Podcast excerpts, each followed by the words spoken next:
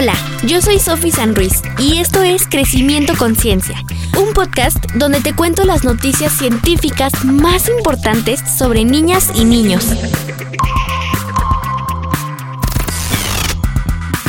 El Papalote Museo del Niño inaugura Creadores, un espacio donde las niñas y niños podrán usar sus habilidades para aprender sobre ciencia, tecnología, ingeniería, artes y matemáticas, con el apoyo de mentores que acompañarán a los pequeños para realizar talleres y aprender a través del juego, todo dentro del museo.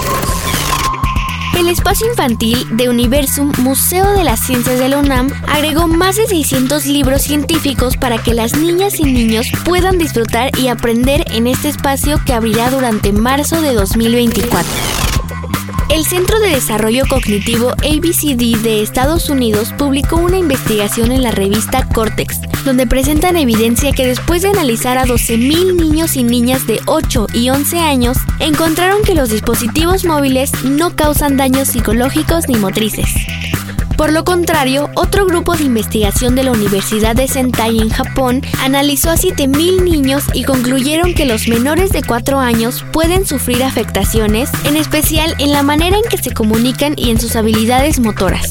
La investigación se publicó en la revista Llama Pediatrics y al respecto, María Salmerón, quien coordina el grupo de trabajo de salud digital del Comité de Promoción de la Salud de la Asociación Española de Pediatría, aseguró que antes de los 4 años no hay ninguna forma de que usen dispositivos móviles, pues el daño está garantizado.